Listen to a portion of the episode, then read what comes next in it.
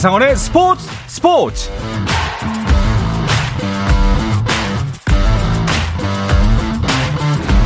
스포츠가 있는 저녁 어떠신가요? 아나운서 한상원입니다.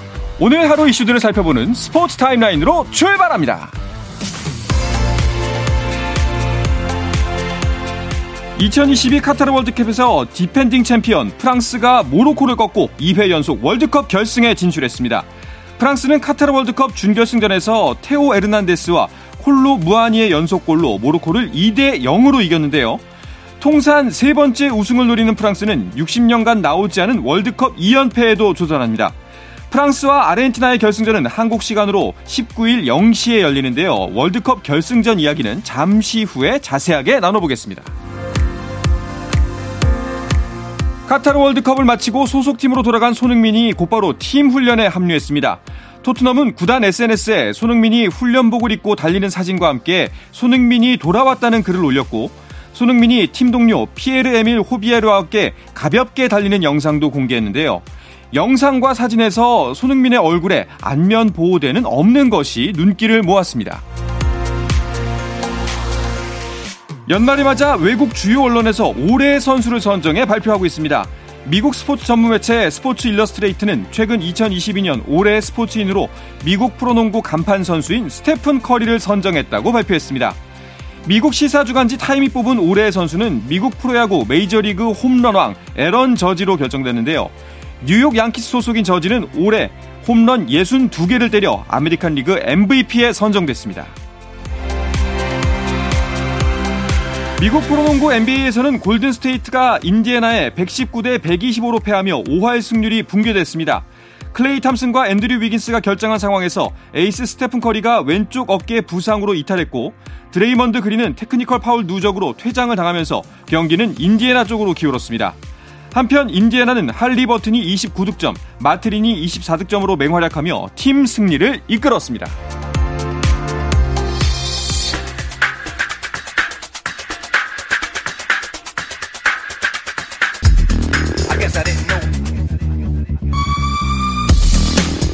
결승전 대진이 나온 2022 카타르 월드컵 이야기 나누겠습니다. 풋볼리스트의 김정용 기자, 박찬아 KBS 축구 해설위원과 함께합니다. 두 분 어서 오십시오. 네, 안녕하세요. 안녕하세요. 반갑습니다.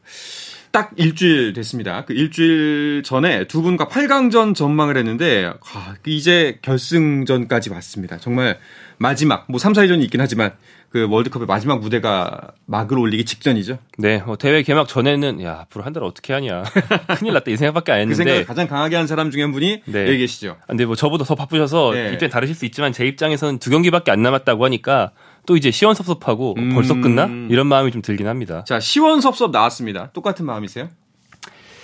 항상 같은 것 같아요. 그러니까 조별리그를 할 때는 정말 죽을 것 같거든요. 네.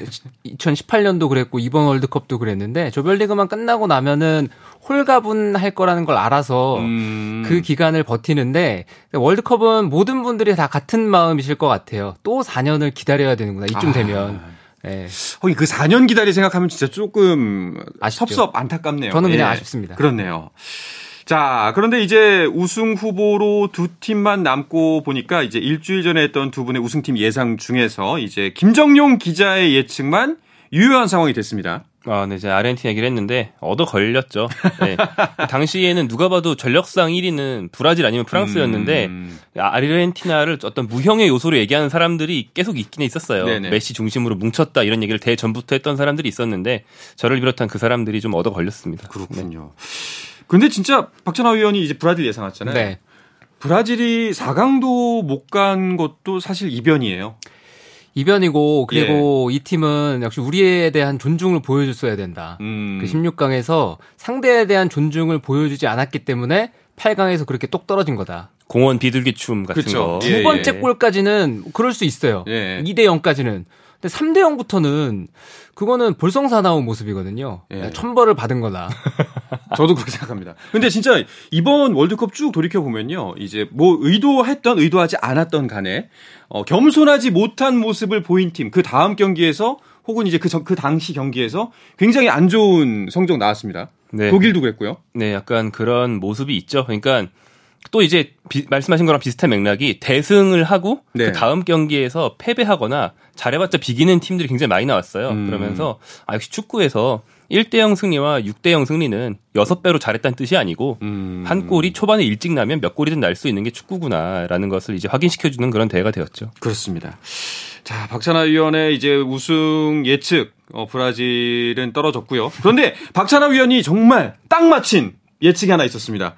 아르헨티나 대 네덜란드의 경기, 이게 장기 중계 전문, 이제후 박찬하조의 중계여서 분명히 이 경기는 오래 갈 거다 라고 예측을 했거든요. 제가 뭐라고 했습니까? 예. 승부 차이까지 갔죠. 예.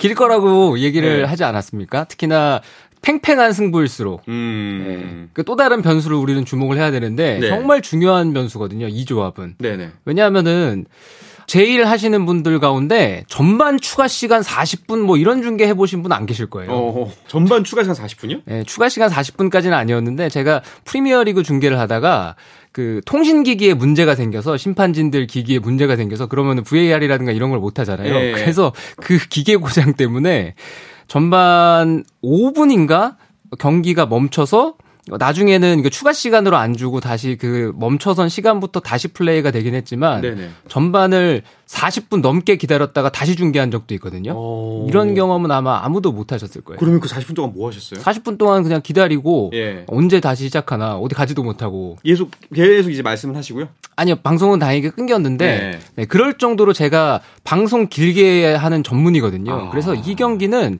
어떤 식으로든지 90분 안에 끝날 확률보다 끝나지 않을 확률이 더 높았다. 이게 또 후반 추가 시간에 동점골이 나온 거잖아요. 예. 다른 120분 경기보다 더 길었잖아요. 두 네. 팀이 막 싸우고 이러면서 추가 시간 굉장히 길게 맞아요, 나오고. 맞아요. 그래서 저는 네. 그 2대2 동점이 되는 순간에 아 이게 결국엔 올 것이 왔다. 음. 야, 근데 이- 만약에 이렇게 해서 뭐 45분, 45분 추가 시간 플러스 거기다가 승부차기까지 가면은 중계 시간으로 보면 거의 3시간 해야 되잖아요. 3시간이죠. 예. 그런데 이게 추가 시당이 없는 연장 근무거든요. 예, 그렇죠. 중요하죠. 예. 그래서 가급적이면 90분 안에 경기가 끝나야 되고 연장을 가게 되면은 모두가 곤란해지는 거죠. 네. 하지만 이재우 아나운서는 어 이제 KBS 직원이기 때문에 그 시간의 근무를 받습니다. 아, 예, 그렇군요. 시간당 어제 계산이 맞다면 한 9천 원 정도 받아요. 아, 9천 원 네. 넘어졌어요 그날. 아니 네. 경기 전에 안 가신다고 호언 장담하셨거든요. 네. 그럴 일은 없다. 네. 알겠습니다. 김종용 기자도 이번 월드컵에서 해설을 하셨죠. 아, 네네. 예. 그 박찬하 위원처럼 좀 나름대로의 징크스 같은 거 없었나요? 아, 전 그러기에는 이제 네. 경력이 너무 짧고요. 네. 그리고 이제 거의 조별리그만 했기 때문에 음. 뭐 이런 뭐 승부차기나 이런 쪽에 변수가 있을 수는 없었고 다만 이제 해설을 쭉 해오신 분들이 얼마나 대단하신지 음. 한번 좀 체감을 할 수 있었고 특히 저랑 박찬하 위원이 같은 경기를 오. 한 경우들이 있는데 네. 그러고 나서 이제 끝나고 집에 가서 이제 타 채널 걸 이제 뭐 확인을 해보면 하시는군요. 아 저렇게 써야 되는구나 음. 예, 좀 많이 배웠습니다. 그렇군요. 어떻게 느끼십니까? 이 발언에 대해서. 아니 근데 저도 이런 큰 대회를 치르면 지나고 나서 많이 배우거든요. 네. 많이 돌아보게 되고 다음 번에 또 기회가 오면은 아 이렇게 하면 안 되겠구나라는 걸 많이 깨닫기 때문에 아마 네. 비슷한 마음이지 않을까 싶어요. 음. 저라고 뭐 크게 다르지 않습니다. 알겠습니다. 박찬하 위원은 그러면은 이제 뭐 중계 일정 다 끝나신 건가요? 중계 일정은 아직 3, 4회전이 남았습니다. 아. 네, 토요일 날 네. 토요일에서 일요일 넘어가는 이제 0시가 되겠 죠. 네, 3, 4회전 꼭 지켜봐 주시면 감사할 것 같고요. 네. 그리고 아직 뉴스라든가 네, 이런 출연 스케줄이 남아 있긴 그렇죠. 해서 월드컵이 아직 안 끝났습니다. 저는. 어, 알겠습니다. 자, 결승전과 3, 4위전 대진이 나오기까지 4강전은 어떤 내용으로 전개됐는지 뭐 간략하게 되짚어 보도록 하겠습니다.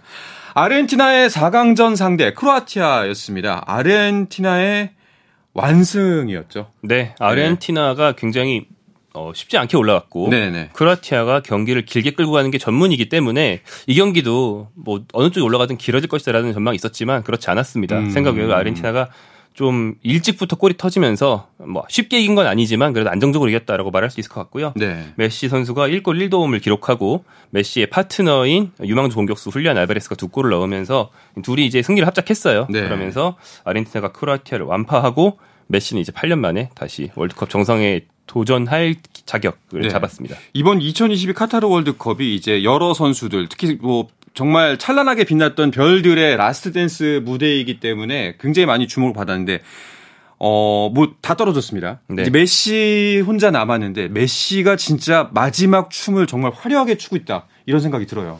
환상적인 경기를 계속 해가고 있어요. 조별리그부터 네. 시작해서 리오넬 메시 선수가 골을 못 넣은 경기가 있긴 있죠. 폴란드와의 경기에서 페널티를 실축하면서 그 경기까지 골을 넣었으면은 리오넬 메시는 전 경기 득점을 하면서 결승까지 올라오는 이런 음. 또 대기록을 세울 수도 있었는데 네, 리오넬 메시 선수가 이번 대회에 보여주고 있는 퍼포먼스 자체는 왜 리오넬 메시가 세계에서 가장 축구를 잘하는 사나인지를 네, 여지없이 보여주고 있습니다. 네. 네, 모든 지표에서 리오넬 메시 선수가 정말 대단하다는 걸 보여주고 있고요. 그리고 리오넬 메시 선수가 기록뿐만 아니라 리오넬 메시라는 걸 알고 있잖아요. 그렇죠. 저 선수를 막아야만 네, 우리 팀이 이길 수 있다는 거를 상대들이 알고 있잖아요. 그렇죠. 그런 상황에서도 그걸 다 뚫고 어, 보란 듯이 이겨내고 있거든요. 음. 뭐 터치라든가 기본기라든가 또 물론 10살 어린 리오넬 메시에 비하면 운동 능력이라든가 속도라든가 그런 것들이 떨어지긴 했어요. 떨어지긴 음. 했는데 오히려 그 뭐라고 해야 될까요? 관록이라고 해야 될까요? 네. 어. 그런 부분이 훨씬 더 올라가면서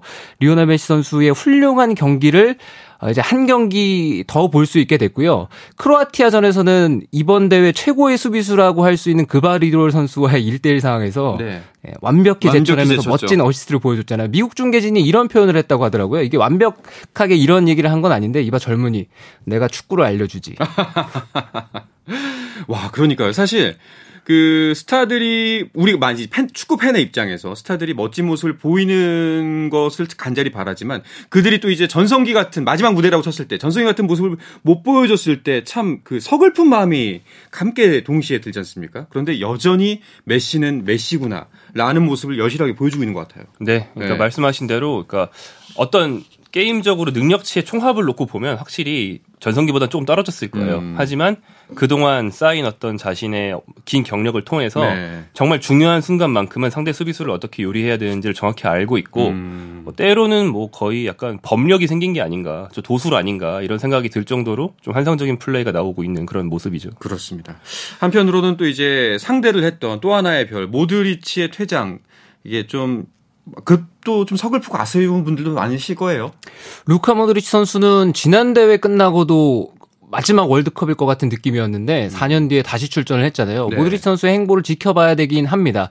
그런데 모드리치가 풀타임을 소화를 못하고 교체돼서 나갔거든요. 네. 네, 그 모습이 또 짠하기도 했었고 그리고 2006년에 리오넬 메시랑 루카 모드리치랑 A매치에서 아마 만났을 거예요. 그게 메시의 A매치 데뷔 골이 나왔던 경기고 그 경기가 아마 루카 모드리치 선수의 A매치 데뷔전이기도 했던 걸로 기억을 하거든요. 2006년에 만났던 두 사나이가 2022년 에 카타르 땅에서 네, 이렇게 만날 거라는 거는 음. 아무도 예상을 못 했을 거예요. 근데 참 이 스포츠가 각본 없는 드라마라고 얘기를 하는 게 그 요소 요소마다 이건 누나 시나리오를 이렇게 집필하라고 하면은 욕 먹을 수밖에 그렇죠, 없는. 맞아요. 하지만 이게 현실 네. 세계에서 이렇게 음. 펼쳐졌을 때는 너무나 감동적이고 아름다운 스토리잖아요. 음. 이 스토리가 또 이렇게 끝났네요. 그렇습니다. 자, 메시의 라스트 댄스는 기어이 결승전까지 이어졌는데요. 과연 그 상대가 누가 될 것인가? 프랑스와 모로코가 붙었습니다. 뭐 최강 공격력을 자랑하는 우승 후보 뭐 1순위인 프랑스 그리고 다섯 경기 동안 단 1실점, 그 1실점마저도 자책점이었던, 자책골이었던 모로코가 만나서 창과 방패의 대결이다 했는데 이변은 없었어요. 네, 네. 어, 프랑스가 굉장히 일찌감치 선제골을 넣으면서 이제 수비수 테오 에르난데스 선수의 선제골이 들어가면서 좀 쉽게 승기를 잡았고 2대0 승리를 거뒀는데 어, 사실 모로코는 이제 우리나라의 2002 한일 월드컵에서의 행보랑 좀 비슷해요. 네. 뭐 그러니까 완벽한 홈팀은 아니지만 그래도 현재까지 남아있는 팀 중 가장 홈에 가까운 같은 아랍권 팀이기도 했고 한국과 비슷하다는 게 20년 전 한국도 한 단계씩 올라가면서 음. 체력 고갈되고 부상자 나오고 그러면서 전력이 조금씩 깎여서 맞아요. 4강전에서는 전 경기 같은 실력이 안 나왔는데 모로코도 주전 중앙 수비수 두 명 중에서 네. 한 명은 아예 못 나왔고 음. 나머지 한 명은 부상을 달고 나왔다가 20분 만에 교체됐거든요. 로맹 사이스 선수가 그런 상태다 보니까 이제 프랑스의 맹공을 막아야 한다는 거는 굉장히 어려운 일이었고 그걸 원래 알기 때문에 진짜 어떻게든 버텨보자라는 생각으로 평소보다 더 수비적인 전략으로 나왔지만 결국 버틸 수 없었습니다. 그래서 테오 에르난데스의 이른 시간 골 그리고 이제 이날 A매치 데뷔골을 넣은 네. 콜로 무안이라는 프랑스 후보 공격수의 골까지 나오면서 프랑스가 올라가게 됐습니다. 근데 그럼에도 불구하고 경기 내용을 보면 모로코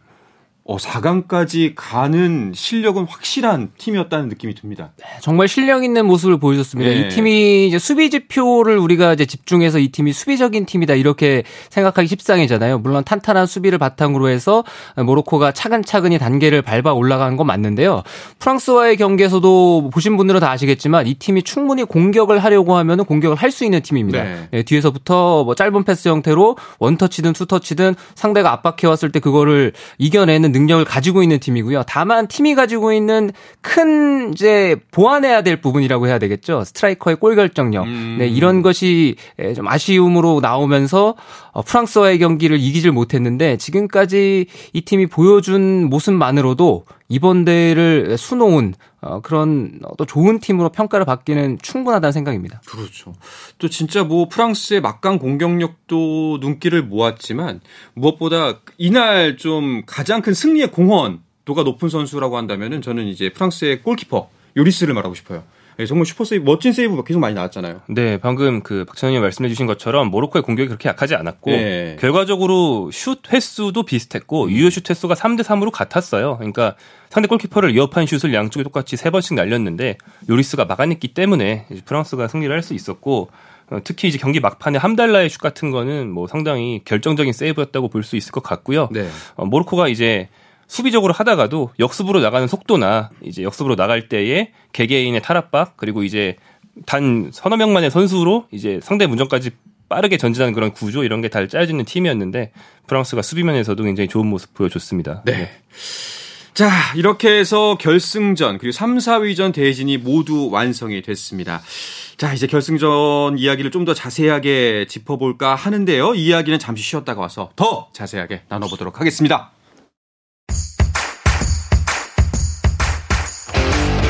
안녕하세요. KBS 축구 해설위원 한준희입니다. 축구의 진정한 재미를 느끼고 싶다면 국내 유일 스포츠 매거진 라디오 한상원의 스포츠 스포츠. 저 한준희도 즐겨 듣습니다. 짜릿함이 살아있는 시간. 한상원의 스포츠 스포츠. 네, 결승전 매치업이 완성된 카타르 월드컵 이야기 나누고 있습니다. 박찬아 KBS 축구 해설위원 풋볼리스트 김정용 기자와 함께하고 있습니다. 자, 2022 카타르 월드컵 꽤 길게 느껴졌었는데 순식간에 지나가 버렸습니다. 이제 3, 4위전과 결승전만을 남겨두고 있는데요. 일정에 대해서 간략하게 설명을 해 주시죠. 네, 어, 3위 결정전이 이제 토요일에서 일요일로 넘어가는 네. 자정에 열립니다. 크로아티아와 모로코의 경기고요. 결승전은 월요일로 넘어가는 자정에 열립니다. 뭐 프랑스와 아르헨티나가 세계 음. 최강을 놓고 격돌 하게 됩니다. 다행히 그래도 어, 4강전 같지 않게 이번 경기는 그 0시에 열려서 정말 다행이라는 생각이 듭니다. 아마 3, 4위전은 시청하시는데 큰 어려움이 없으실 것 같고요. 네. 그리고 결승전은 시간이 좀 빨리 치러져서 그 경기 보고 이제 주무신 다음에 월요일을 시작해도 괜찮을 것 같아요. 그렇죠. 4시는 힘들었어요. 네. 그 누구보다도 힘드셨겠죠. 두 분께서 일하시는 시간이니까 그때가. 근데 저는 아 네. 저는 4시 시간 괜찮거든요. 아, 그래요? 저는 왜냐하면은 그 평범한 일상생활을 하시는 분과는 이제 네. 삶의 규칙이 다르기 때문에 저는 4시가 한편으로는 편하기도 하거든요. 아, 지난주까지만 해도 얼굴에 사색이 가득했거든요, 위원님. 네. 지난주까지는 왜 그랬냐면요. 네. 시간에, 시간이 중요하지 않았어요. 저는 아침 10시에도 일하고 있었고요. 음. 오후 4시에도 일하고 있었고, 새벽 4시에도 일을 하고 있었기 때문에. 근데 이제는 하루에 이제 4시만 경기만 보면 되니까 네. 네. 괜찮습니다. 알겠습니다. 자, 이번 경기는 정말 조금 더 마음의 부담을 덜하, 덜한 상태에서 충분히 축구 즐기면서 보실 수 있을 것 같습니다. 게다가 결승전이 어, 메시와 음바페 이 두 사람의 만남입니다.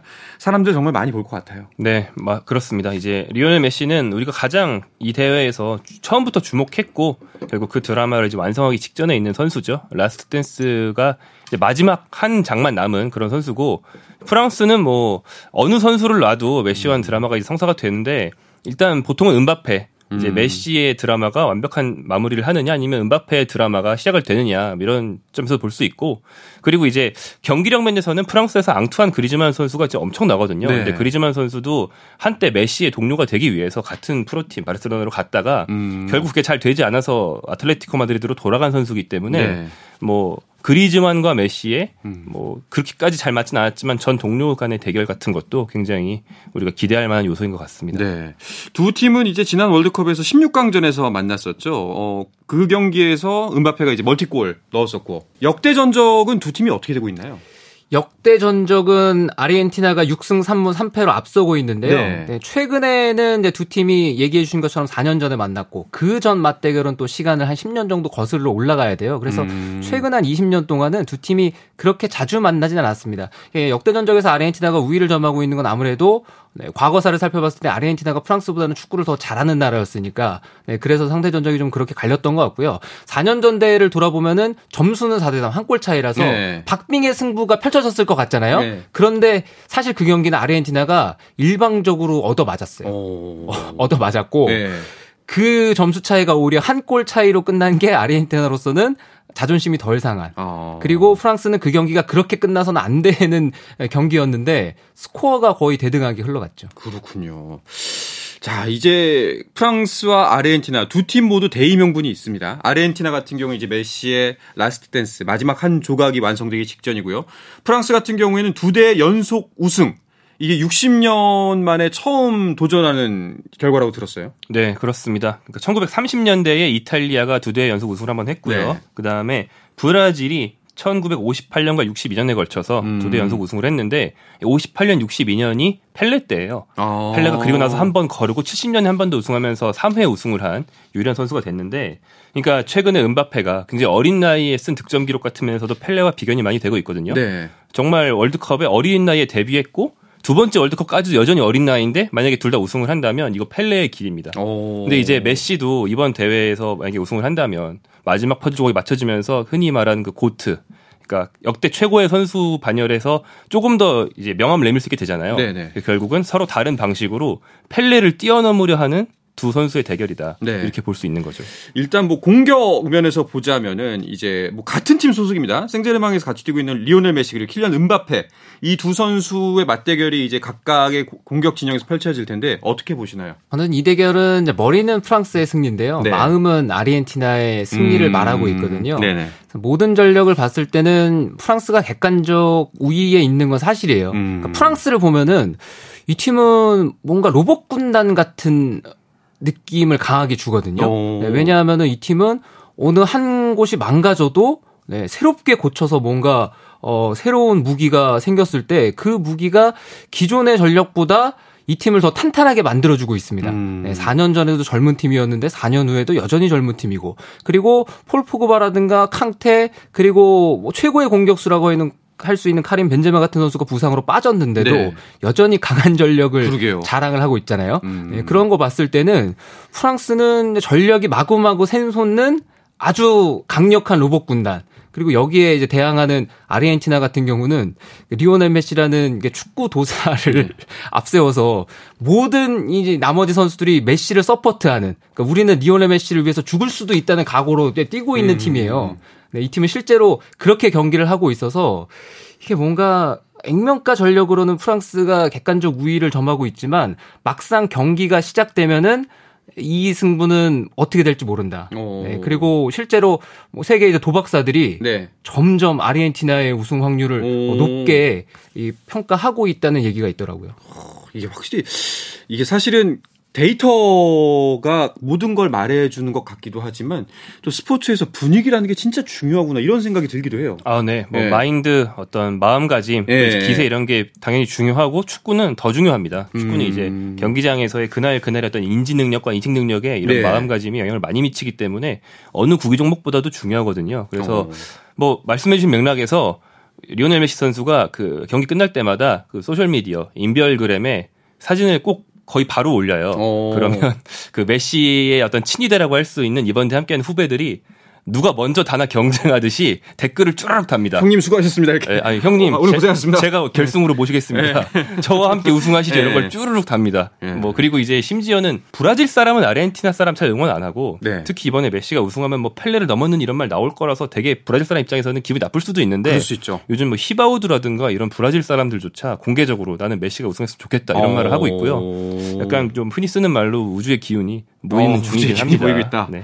어, 그렇군요. 그런데 아까 이제 박찬하 위원이 좀 짚어준 부분이긴 합니다만 각 팀마다 대표 공격수 이렇게 스타 플레이어가 있는 뭐 나라들이 있어요. 우리나라만 해도 뭐 이제 뭐 손흥민 선수가 있고요. 근데 그 사람만 막으면 된다는 전술이 당연히 상대편에서 갖고 나오는 전술이기 때문에 그것을 뚫고서 올라온 게 얼마나 힘든 일인지 우리가 직접 목도를 했잖아요. 우리 팀의 경기를 보면서 그럼에도 불구하고 메시는 계속해서 올라오고 있단 말이죠. 이 부분은 어떻게 봐야 될까요? 프랑스는 그러면서 약간 더 자유롭습니다. 프랑스는 네. 뛰어난 공격 자원들이 로봇처럼 부품으로 음. 딱 구성이 돼 있어서 네. 음바페만 막을 수가 없는 게 나머지 선수들 다 무서운 선수들이 쫙 포진해 있으니까 그렇죠. 음바페는 1대1로 막을 수밖에 없거든요. 근데 말씀해 주신 것처럼 메시는 여러 명이 붙어도 되는데 리오넬 스칼로니 감독이 그 점에서 상대방과의 어떤 수싸움을 굉장히 잘해주고 있고 오. 이번 대회에서 한 번도 두 경기 연속 같은 선발 선수를 쓴 적이 없고요. 네. 포메이션도 계속 바꿨어요. 오. 그런 나라가 잘 없거든요. 크게 봤을 때 네 가지 정도 포메이션을 쓰면서 이번 경기에서는 상대방 장점을 막으면서 메시에 대한 집중력도 빠져나갈 수 있는 방법을 늘 고안을 해옵니다. 오. 그래서 아마 결승전도 우리가 프랑스의 베스트 11과 포지션은 다 예상할 수 있지만 아르헨티나 쪽은 아무도 정확하게 예상할 수는 없을 것이다. 아, 과연 어떤 또 수싸움, 또 지략을 들고 나올지가 참 궁금해지는데요. 자, 그러면은 오늘은 이 이야기를 끝으로 마쳐야 될 것 같아요. 두 분이 보시기에 어, 어떤 팀이 어떻게 나올 것이다. 그래서 유리할 것이다. 라고 예측을 해주신다면 어떨까요? 경기는 뭐 결승전답게 흥미롭지만 경기는 사실 지루할 수도 있을 거예요. 음... 왜냐하면 두 팀 모두 다 조심스러운 경기 할 거고, 네. 그리고 두 팀 모두 다 실리주의의 컨셉이 있거든요. 네. 그래서 점유율이 낮아야만 잘하는 팀들이에요. 어... 역습을 할 수 있어야 잘하는 팀들입니다. 그래서 계속해서 서로 서로 야 너 공격 안 하면 나도 공격 안 해. 네, 이런 자세로 경기가 이어질 확률이 대단히 높아요. 네, 그런데 한 번의 공격을 누가 이겨냈느냐. 네. 물론 무기는 프랑스가 많습니다. 그런데 아르헨티나 역시도 리오넬 메시에게 집중을 하고 있지만 이번 대회만큼 리오넬 메시의 보디가드들이 맹활약을 하고 있는 대회도 없거든요. 네. 풀리안 알바레 선수도 주목을 해봐야 되는 거죠. 그래서 어느 팀이 예측하면 마지막 가시죠. 이제 끝났습니다. 이 예측도. 저는 아르헨티나가 우승을 했으면 좋겠어요. 음, 희망사항으로 대답을 해주셨고요. 김정현 기자는요? 저는 뭐 아르헨티나 해온 게 있기 때문에 네. 이제 와서 결승 진출했는데 바꾸는 건 너무 이상한 것 같고 음. 네.